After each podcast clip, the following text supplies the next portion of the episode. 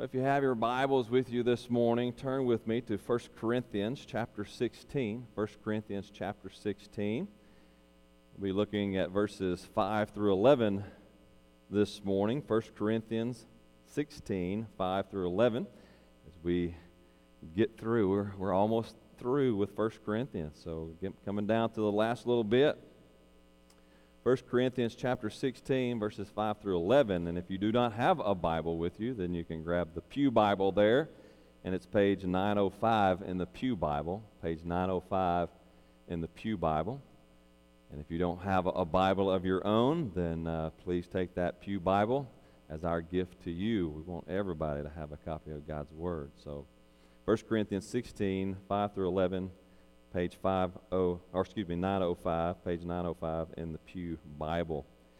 You know, God gives us a desire to work and, and to be productive in life. Scripture even encourages us in some respects to work hard and strive for success. Ecclesiastes 9:10 tells us, "Whatever your hand finds to do, do it with your might." For there is no work or thought or knowledge or wisdom in Sheol to which you are all going. Uh, Colossians 3:17 says, "And whatever you do, in word or deed, do everything in the name of the Lord Jesus, giving thanks to God the Father through him." So we are to, to work in life and, and work as if we're working unto the Lord, everything that we do. It should be done unto the Lord. So it, it, everything that we do, that we find to do, should be marked with some so, sort of excellence. Uh, we should always want to strive to, to succeed and, and do things with excellence unto the Lord. Thus, uh, we should strive to excellence. We should strive for success and life, and, and more so as we think about the gospel ministry as a church, as we go out to take the gospel to the nations as we do the work of the Lord here in this world. We should strive for excellence. So let us then today do just that. Let us strive for success in the gospel ministry. Let us, as a church, strive for success in the gospel ministry, the work that the Lord has called us to do. Now, as we strive for success, we often look to people who, who have experienced success in their own lives uh, to kind of see what they did, see what, what brought them to success. We, we all remember just a few years ago, back when Michael Jordan was big time in basketball, you know, the, the kind of the theme came out be like Mike, right? Do it like Mike. Because we saw Mike, Michael Jordan, you know, he, he, he, he knew how to play ball. Uh, he did things right to be successful. And so, if you want to be successful in, in, in basketball, then, then kind of model his, his, his work ethic, right? Model what he does, and maybe you could find some success. And, and that's a good kind of idea to pursue, right? A good avenue to follow. Find someone who's successful in the ministry, in the gospel ministry, and, and think like, what's made them successful? How, how did they succeed in the ministry? How did they see such success? And follow their model. Well, when we think about the gospel ministry, there's few who is more successful than the Apostle Paul. I mean, the Apostle Paul, I mean, we are still benefiting from his work of ministry in the first century. God used him in a mighty and a powerful way to, to spread the gospel to the ends of the earth, uh, that is, the ends of the Roman Empire that he knew that day. And so uh, we are benefactors of much of the success that Paul had in his earthly ministry for the gospel. So we look at Paul and, and we see his success, and then we want to model that. So, as we begin to wrap up here in this letter to the Corinthian church, Paul ends by giving some practical instructions for the church by laying out kind of his future ministry plan, his plan of action, what he's about to do in the days ahead. So, as we begin to, to look at this, as we consider this future plan, Paul's future plan, we can discern from this seven key characteristics of effective ministry.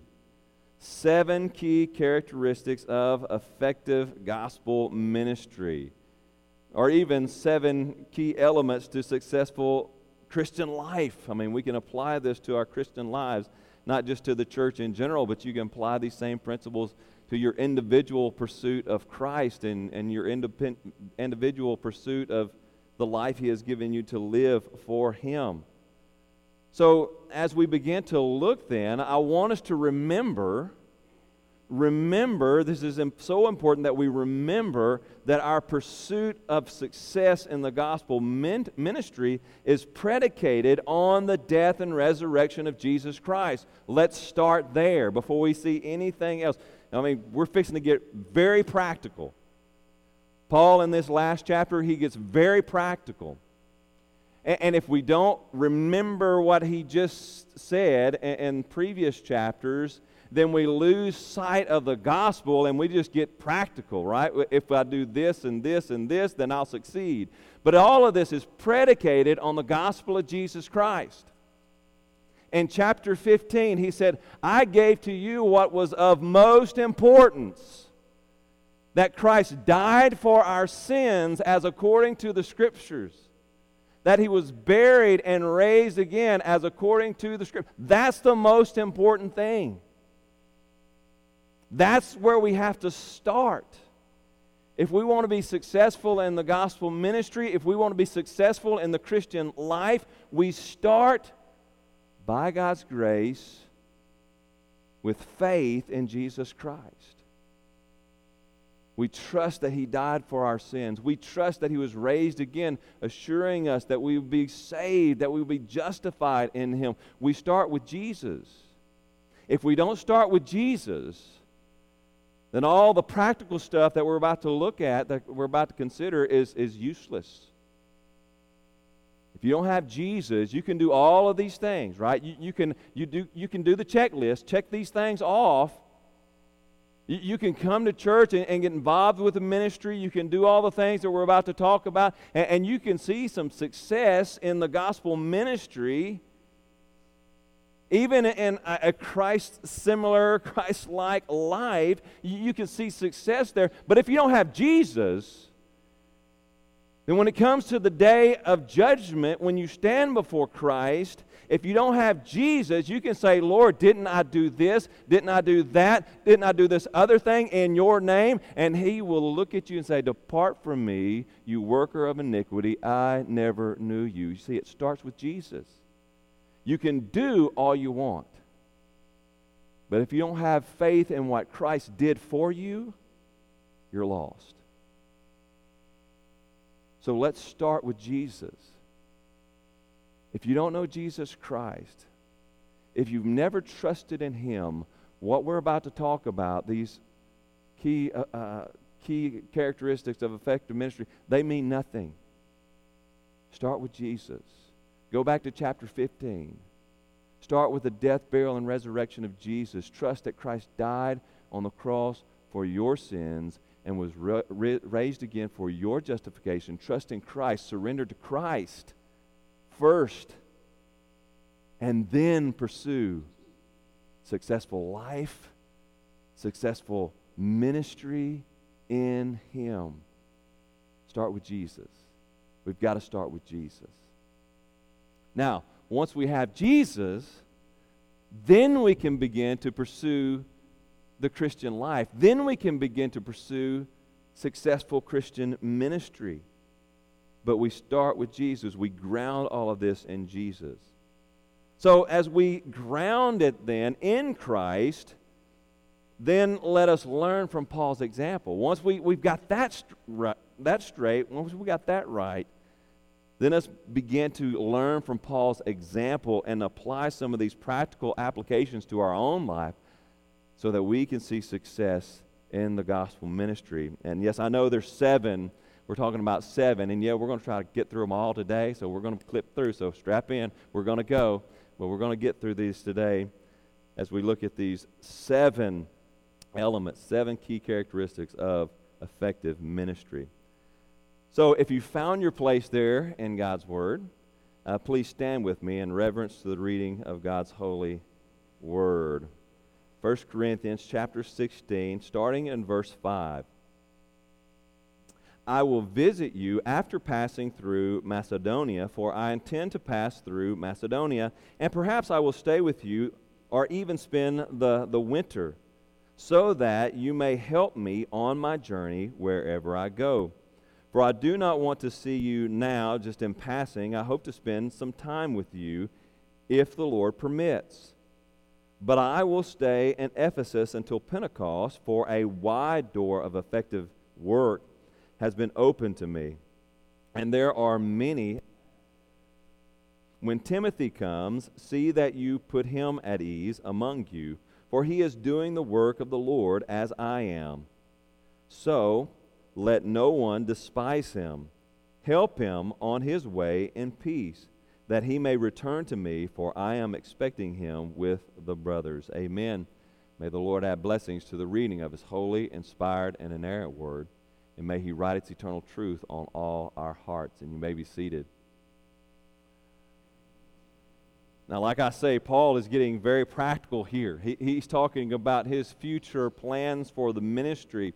And so we have to kind of dig into uh, what he is saying here and, and kind of flesh out some principles that we can learn and learn from and apply to our lives. But as we look at this, we, we do see these characteristics of effective ministry. Paul is effective in the ministry. So, what makes him effective? And, and here we see some of those characteristics. First of all, effective ministry is planned. Effective ministry is planned. Paul was a planner. We see this in this first little verse here. I will visit you after passing through Macedonia, for I intend to pass through Macedonia and perhaps stay with you for a while, right? And, and so he, he's giving, here, here's my plan. Here's my plan of action. Paul was a planner, and, and we see this at other places as well. Romans chapter 15 and that's the end of the letter to the Romans, Romans chapter 15. He kind of demonstrates this same kind of action. Verses 24 and 25, he says, I hope to see you in passing as I go to Spain and be helped on my journey there by you once, uh, once I have enjoyed your company for a while. At present, however, I'm going to Jerusalem to bring aid to the saints and so Paul was a planner. He was always planning. All right, I'm going to do this and this and this. Uh, uh, here's kind of the order of the way I'm going to do things. He was a planner. And, and you see, if we want to be effective in the ministry, we have to plan. You have to plan. Now, I had a, a buddy of mine who was, he was not a planner at all. Uh, he was kind of like fly by the seat of your pants kind of guy. And, and that's just kind of the way he operated. And, and so he would just, you know, never planned. Let's just go. Let's roll, and whatever comes our way, we're just going to roll with it and, and, go on through. Well, when you observed his life for a while, you, you begin to figure out, man, he was always busy, but he never got a whole lot accomplished because he never planned. You, you have to plan everything. You, you need to make a plan. If you want to be successful, you have to have a plan. I've discovered this in my own life. I mean, even, even in writing, right? I'm, I'm dissertation phase, so I'm doing a lot of writing. And, and, so, even in writing, I've discovered that I have to have a plan. Before I, sit down and, and write anything, as far as substance goes, I need to, to rough out an outline, a plan of action of, of what I'm going to say in this paper or this chapter. I've got to plan it out. If not, I'm just going to be here, there, and everywhere, right? And it's going to make no sense. You got to have a plan. In everything that you do, you need a plan of action. Paul was a planner, and if we want to be successful in the gospel ministry, we have to plan. We have to plan. If you want to be successful in ministry and in life, you have to plan. Effective ministry is planned ministry. It is planned ministry. Not only is it planned, but it's also flexible. When we talk about planning, you also have to realize that in that plan, it has to be flexible. You see, there's two extremes to avoid here. There are two extremes to avoid. First of all, there's no planning. Let's just fly by the seat of our pants. Let's just go with it. Whatever comes our way, we'll just go with it and whatever. And, and that usually leads to a lot of busy work and really not much productivity. So there's no planning. But then on the other extreme, there's this inflexible type planning. Let's plan out every detail, and, and if something doesn't go to plan, then the whole thing is just a wreck.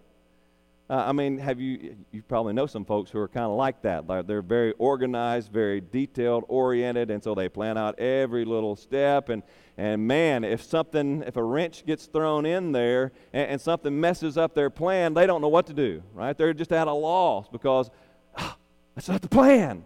That's not the plan. I can remember from my own experience. One time I tried to plan out my whole day, right? Just every little detail of my day, right down to the hour right? I'm going to do from 8 till to 12, I'm going to do this, and then 12, I'm going to have lunch 12 to 1, and then from 1 to whatever. I, I plan out every hour of the day. And, I, and that lasted for about two days because really the only thing that I accomplished was staying frustrated the whole time because there's always something interrupting the plan, something messing up my plan. And, and you see, you plan, but you have to be flexible in your plan. You have to be flexible in your plan. There, there's got to be some flexibility there. Paul, he, he kind of planned in the flexibility. Notice what he says there.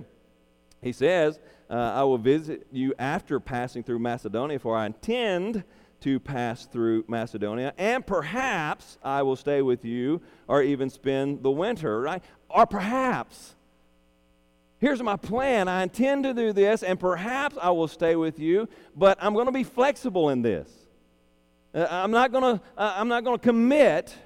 I'm going to be flexible in this. I, I kind of plan to stay with you, but if it doesn't work out that way, that's all right. He planned in flexibility, and, and that's the thing. We've got to be flexible. We've got to be flexible. We got to uh, kind of, you know, kind of go with the punches sometimes. We, we plan it out, but when something comes in to interrupt our plan, our program, we don't get all flustered and thrown off track. All right, we just go with that. Right? We, we, we, be, we must be flexible. We have to be flexible. Uh, plans will seldom unfold as uh, plans will seldom unfold with the detailed perfection. There's the old Scottish proverb the best laid plans of mice and men often go awry. There's always something that's going to come up. Murphy's Law if it can go wrong, it will go wrong. Something's going to happen to mess up the plan. You plan, but be flexible in your plan. Plans are, must be flexible. There's always something that's going to interrupt them. But when we are flexible, it is often those unplanned events, right? Make a plan, but now we're flexible. Now here comes an unplanned event. It comes to interrupt your plan. But oftentimes we find that in those unplanned events, man, that's where God is working.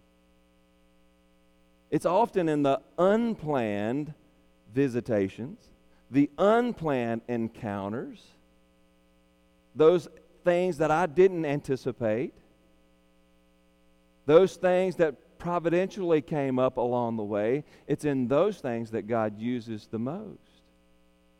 Therefore, we have to be we have to plan and we have to be flexible because we have to surrender effective ministry to Christ. Effective ministry is surrendered. Number 3. Effective ministry is surrendered. Paul made his plans, right? But then he surrendered them to God. Notice what he says there in verse 7 For I do not want to see you now, just in passing. I hope to spend time with you if the Lord permits. Circle that little phrase there. If the Lord permits. Right? Paul was, he planned, but he, he was also flexible in his plan. He even planned in his flexibility. He, he, he, was flexible in his plan because his plan was always surrendered to God. It was always surrendered to the providential guidance of the Lord. And we see this in, in Paul's life. He had surrendered his life, his, his whole plan to the Lord. This is exemplified in Paul's second missionary journey. Now, now Paul, as he's writing 1 Corinthians, he's on his third missionary journey, but we go back to his second missionary journey, and we see this laid out in, in Paul's life. In his second missionary journey in Acts chapter 16, we see Paul, at first, he, he goes through and he goes through and he, he kind of supports and builds up and encourages all the churches that he planted on his first missionary journey down there in southern Galatia. So, all the churches in southern Galatia, he goes through, he and Silas, and, and they're encouraging them and, and making sure everything's going as according to plan there and, and everything's on, on a good foot.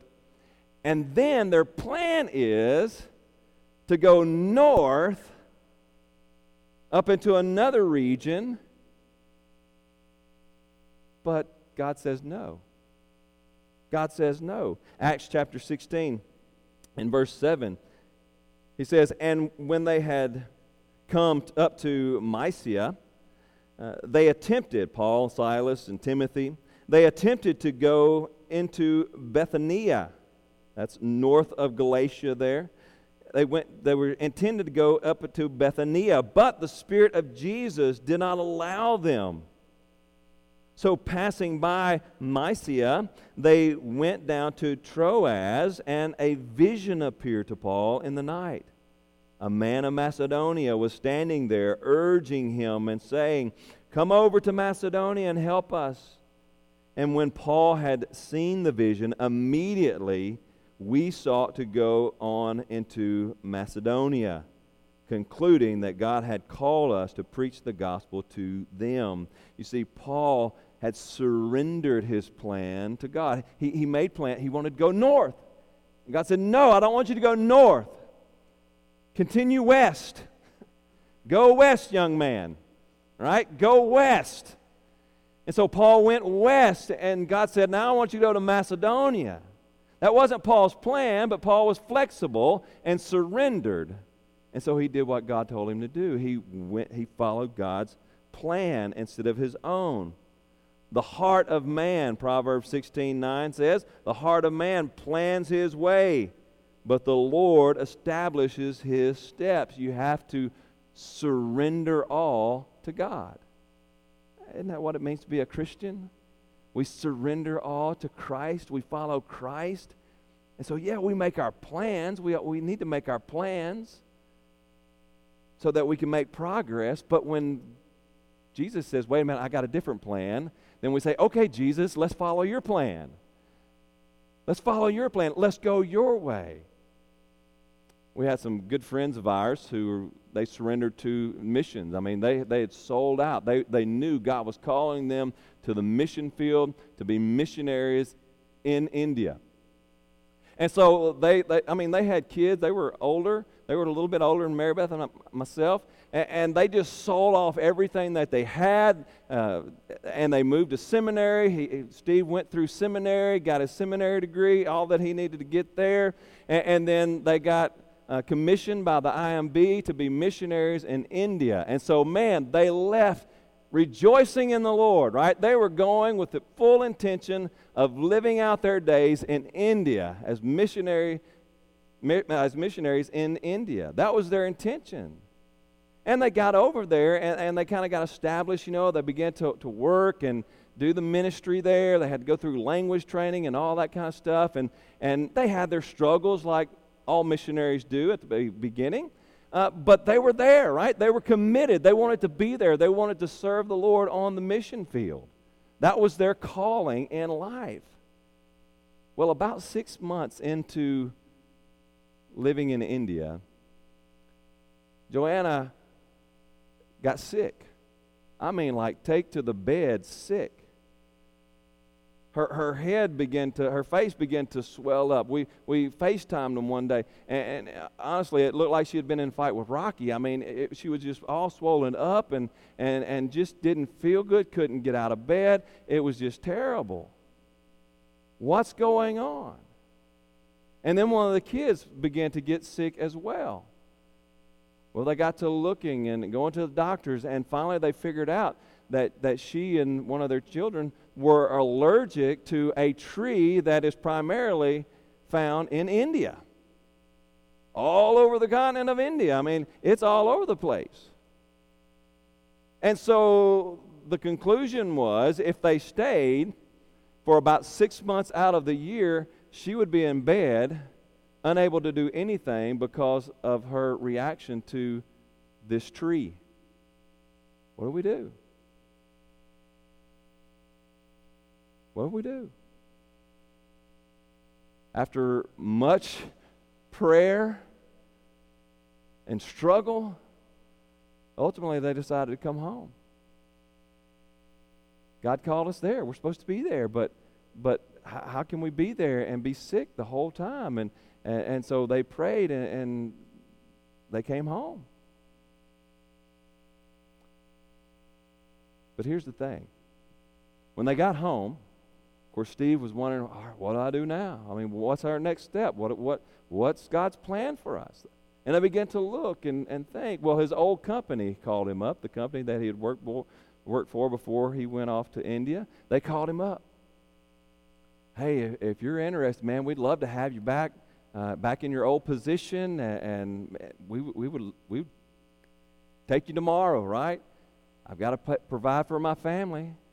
So until we figure all this out, all right, I'm in. Let's go. I gotta, I gotta have a job. So he went back to work. Interesting thing. In the time that he had been away from his office, before they had went, he was working with a bunch of, of white guys, right? A bunch of white folks, just like all of us. When he came back, the, part, the, the apartment that he was working in was a completely different. It had completely turned over. Now, the majority of the people working in that, that section that he worked in, they're from India. They, they knew the street that Steve and his family had lived on in India, some of them. And so now he's got an avenue into all of these workers and, and, a connection that he wouldn't have had otherwise. He's connected to them, he can relate to them. They can talk about home, right? They can talk about places in India. And, and he began to build relationships with them, and he saw many of them come out of Hinduism and surrender to Christ. Oh, God's plan is much better. God's plan is much better. We have to surrender to God's plan. It may not work out like we plan, but God's plan is better. God's plan is better. We have to surrender. We have to surrender. Effective ministry is surrendered ministry. We have to surrender ministry to God. Effective ministry is planned, flexible, and surrendered. Fourth, effective ministry is responsive. Effective ministry is responsive. Look there in verses 8 and 9. Verses 8 and 9, the first part of 9. But I say, but I will stay, excuse me, I will stay in Ephesus until Pentecost. For a wide door of effective work has been opened to me I will stay in Ephesus until Pentecost because a wide door of effective work, of effective ministry has been opened to me. Now, here is Paul's usual program uh, of action. Paul would normally, this is his normal program, right? He, he would go in, he would preach, he would plant, and then he would proceed, right? He would go into a place, he would preach the gospel he would preach the gospel starting in the synagogue. And when they kicked him out of the synagogue, he would go to the marketplace or wherever and he would preach the gospel. And he would see people come to, to Christ and, and turn to Christ. And then he would plant a church. He would establish a church. Usually there were some leading uh, Jewish guys there who were converted, and so they knew the scriptures. And so Paul would kind of instruct them, and he would plant that church, and then he would proceed on to the next town. But that changed in Ephesus. On the third missionary journey, Paul, he comes through and he, he, he does the same thing like he had done before, right? He goes through Galatia. He goes to, back to those churches that he had planted before. He, he checks in on them. And then he's going west. And then he gets to Ephesus. And God had opened a door, a big door, for him to do ministry in Ephesus. So, what does Paul do? Does he preach, plant, and proceed? No, he, he preaches, he plants, and he just establishes himself there for two years. He stays there for two years doing ministry in Ephesus because God had opened a door of effective ministry for him there. And he began to, to do work there, and, and he planted churches all through Ephesus. And, and then that became kind of like this little epicenter uh, of other ministry work. He, he began to send people out from there to other towns and villages around Ephesus. And, and there was just this great impact taking place for the uh, call of Christ in Ephesus. And so he planted it, he stayed there, and, and he began to do work. You see, he was responsive. He saw God working. He saw Christ moving in a spectacular way. And, and so instead of continuing on the road of his normal planning, his normal strategy, he stays there. He, he parks it because he's responsive to the movement of the Holy Spirit. In the ministry, we must be responsive to the movement of the Holy Spirit. We need to ask certain questions. Where's the Spirit? Where's the Holy Spirit working? What's the Holy Spirit doing? And, and then let's go there. Let, let's get involved. Let's do that. You see, we can get bound up sometimes in useless activity. Right? We can get all wound up in useless activity. Well, we've been doing this for 50 years and, and we just need to continue doing it because that's the way we've always done it. But is the Holy Spirit blessing that? Is He using that? Then, then we, we can do the opposite, right? Let's, let's plan a new thing. Let's do this new thing and, and let's do that. And so we try it out. And there's not much success there, right? No, no movement of the Spirit, but, but let's hold on to it. Let, let's keep doing it. Well, is that the right way to? No, look for where the Holy Spirit is working. Yes, try things, right? Do things. Plan ministries, plan activities. And if the Holy Spirit blesses those and works in those, all right, let's stay there. Right? Let, let's stay there. Let's do that. Let's focus on that. As long as the Holy Spirit's using that and, and there's, there's success there, then hey, let's stay there.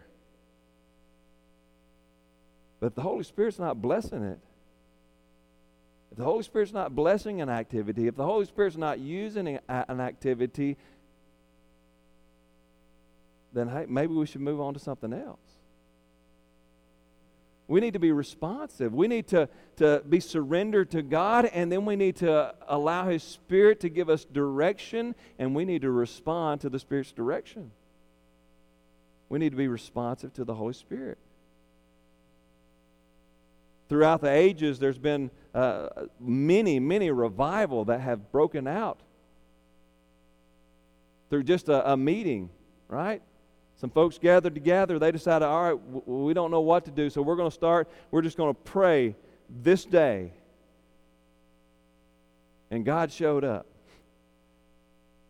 And the movement of the Spirit began to take place, and, and things began to happen. And that one day expanded into a week, into a month, into months, because the Holy Spirit was at work. And so the people stayed and the people responded and the people did what the Holy Spirit was leading them to do, you have to be responsive to the Holy Spirit's movements. We have to be responsive to the Holy Spirit's movements. Effective ministry is responsive to the movement of the Holy Spirit.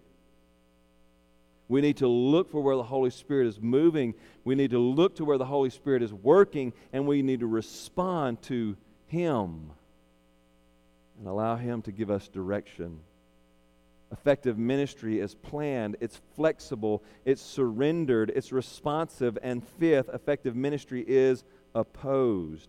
It is opposed. For a wide door of effective ministry has been opened to me, and there are many adversaries. There are many adversaries to that. We see this, and, all of this is taking place. Paul is writing this in 1 Corinthians, but then it's also explained in Acts chapter 19. Acts chapter 19, verses 8 through 10 say, And Paul, this is Paul in Ephesus, entered the synagogue and for three months spoke boldly, reasoning and persuading them about the kingdom of God. But when some became stubborn and continued in unbelief, speaking evil of the way, that is, of Christianity, before the congregation, he withdrew from them and took the disciples with him, reasoning daily in the hall of uh, Tyrannus.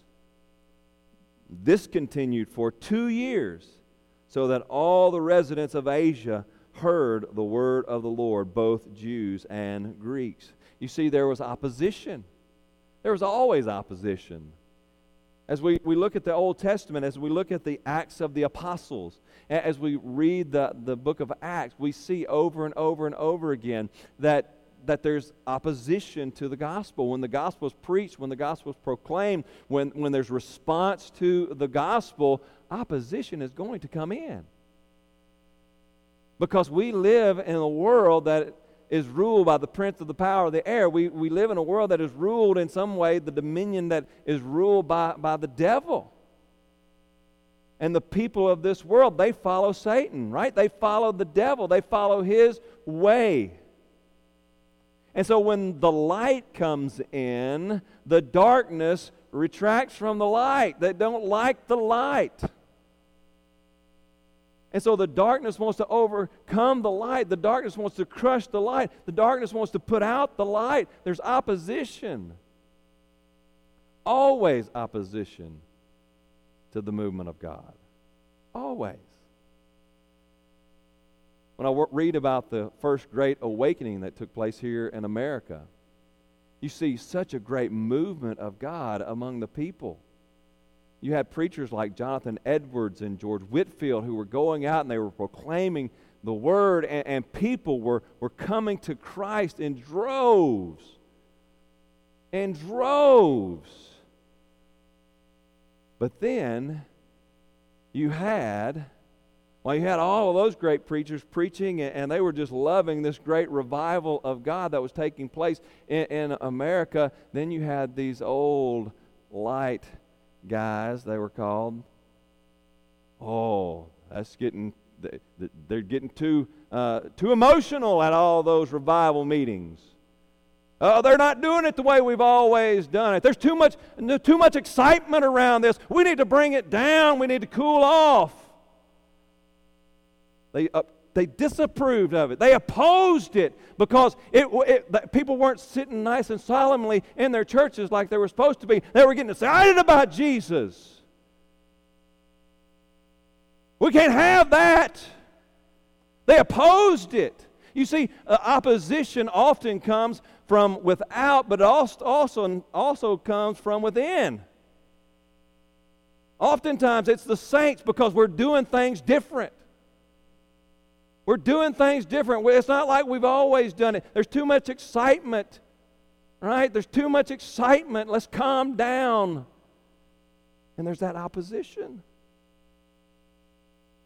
Here's the thing that we need to understand when we see success in the gospel ministry, there will always be opposition, whether it's from outside, the secular culture, putting us down, trying to put us down and drive us down, or it's from within the church there will be opposition. I've been part of, of a church that at uh, one time that things were going right. Things were going right. The word was going out, and people were coming to know Christ, and, and, and the church was growing and, and growing. And, and then there were those in the church. Wait a minute. Whoa, whoa, whoa. This is happening way too fast. There's too many new bodies in here.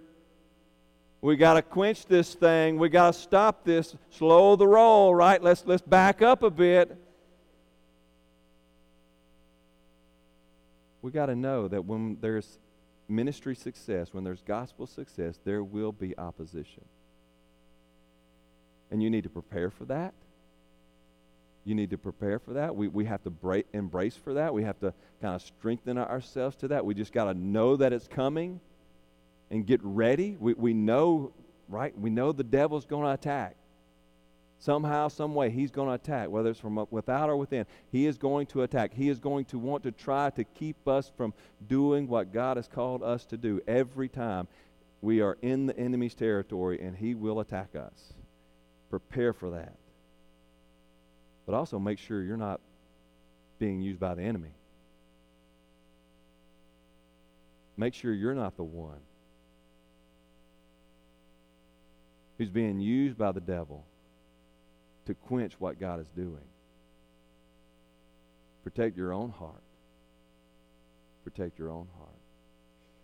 Effective ministry is opposed. Therefore, effective ministry prepares for the opposition. Effective ministry always prepares for opposition. Effective ministry is planned, it's flexible, it's surrendered, it's responsive, and it is opposed. And number six, effective ministry is supported. Effective ministry is supported. Look at verses 10 through 11 there.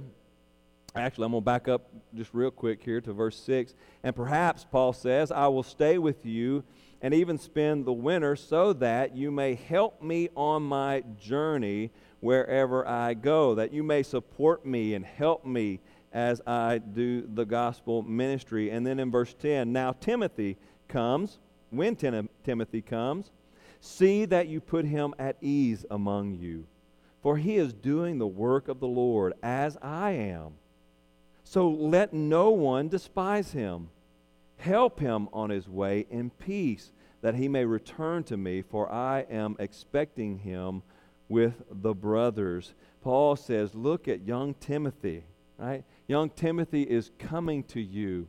He's been doing the work of the ministry, right? He, he's beaten and battered. He's been going through the same stuff that I've been going through. We, we read in, in the book of Acts, we read about all about Paul. The fo- focus is kind of on Paul. Paul is the one who gets run out of town. Paul is the one who gets stoned. Paul is the one who gets imprisoned and, and beaten and all of those things. But you got to remember that Timothy was right there with him.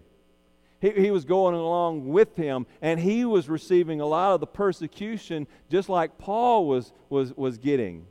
Uh, he, he, was there. He was seeing it. He was beaten. He was battered. He, he was tired, right? He had been doing the work of the ministry, and, and there was probably some discouragement in him. Paul says, man, make, make sure you support him, make sure you love him, make sure you, you care for him because ministry work is hard.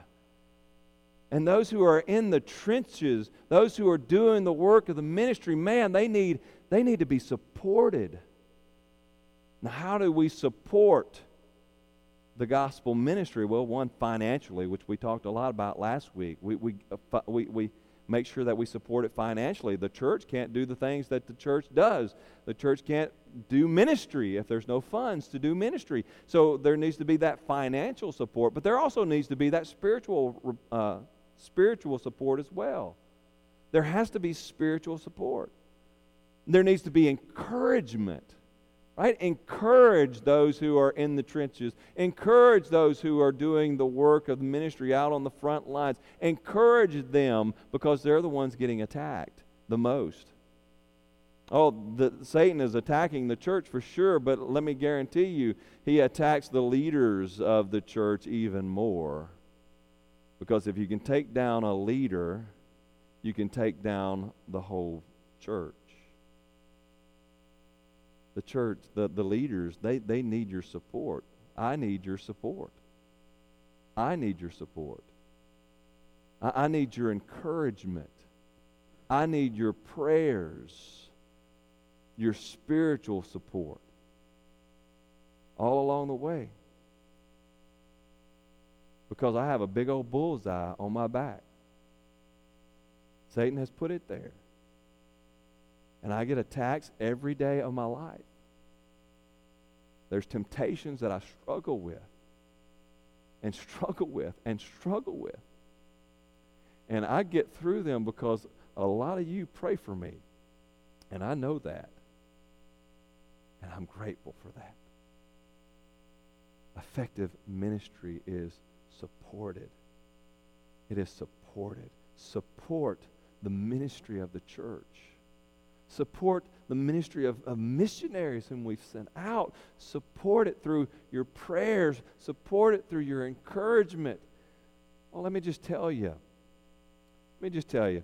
It, when, when you, you sit out here at the end of the day, I mean, you can be doing some great stuff. You can be doing some wonderful work and, and have a lot of people encourage, encourage you. Oh, man, that's great. You're doing a good job. All encouragement, encouragement. But then one person come by with a negative comment and it ruins your day. right? That's just our natural way of being. Don't be that one person. Don't be that one person. Now, there's always a way to, to give, you know, that there's, there is good criticism, right? There, there's that creative criticism or whatever we want to call it, that, that needs to be there. We, we got to address problems, we got to address issues. I understand that, but don't be a discouragement in that. There's good ways to do that, and then there's bad ways. Support the work of the ministry financially and spiritually.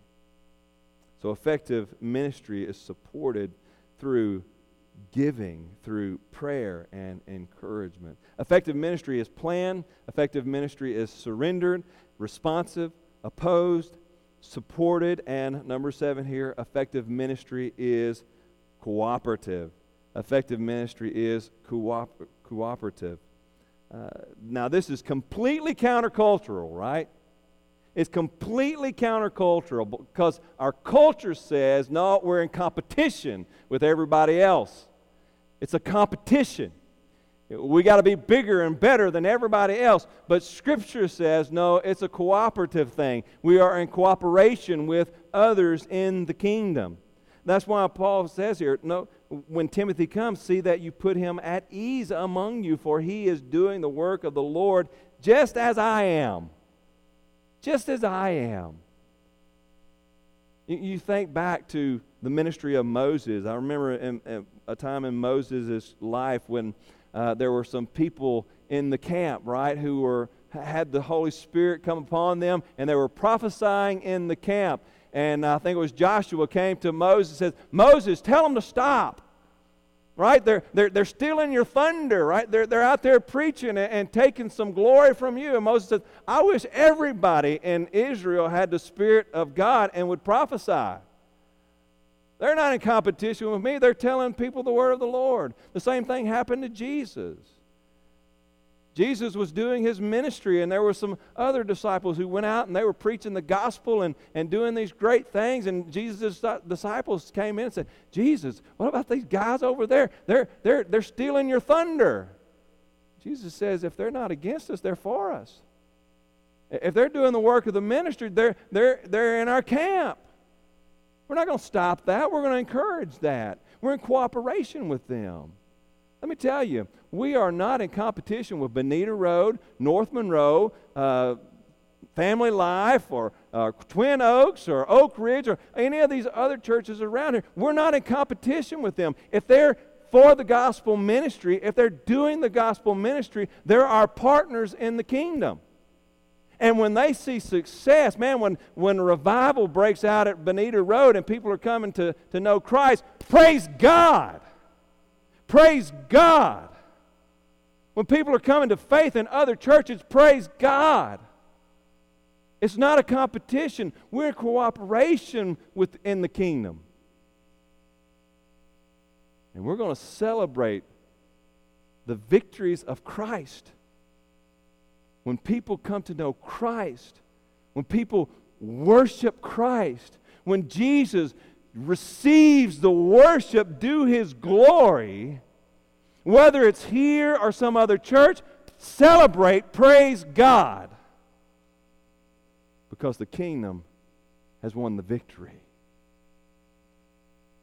Effective ministry is cooperative. It cooperates with others doing the work of the ministry. This is not a competition.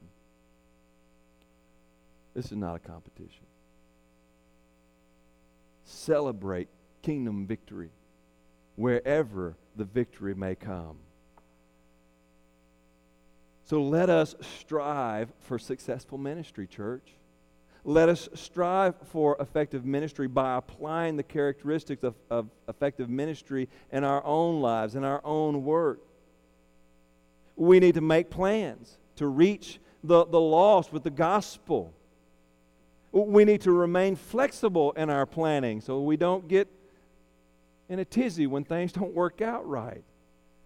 We need to be surrendered to Christ.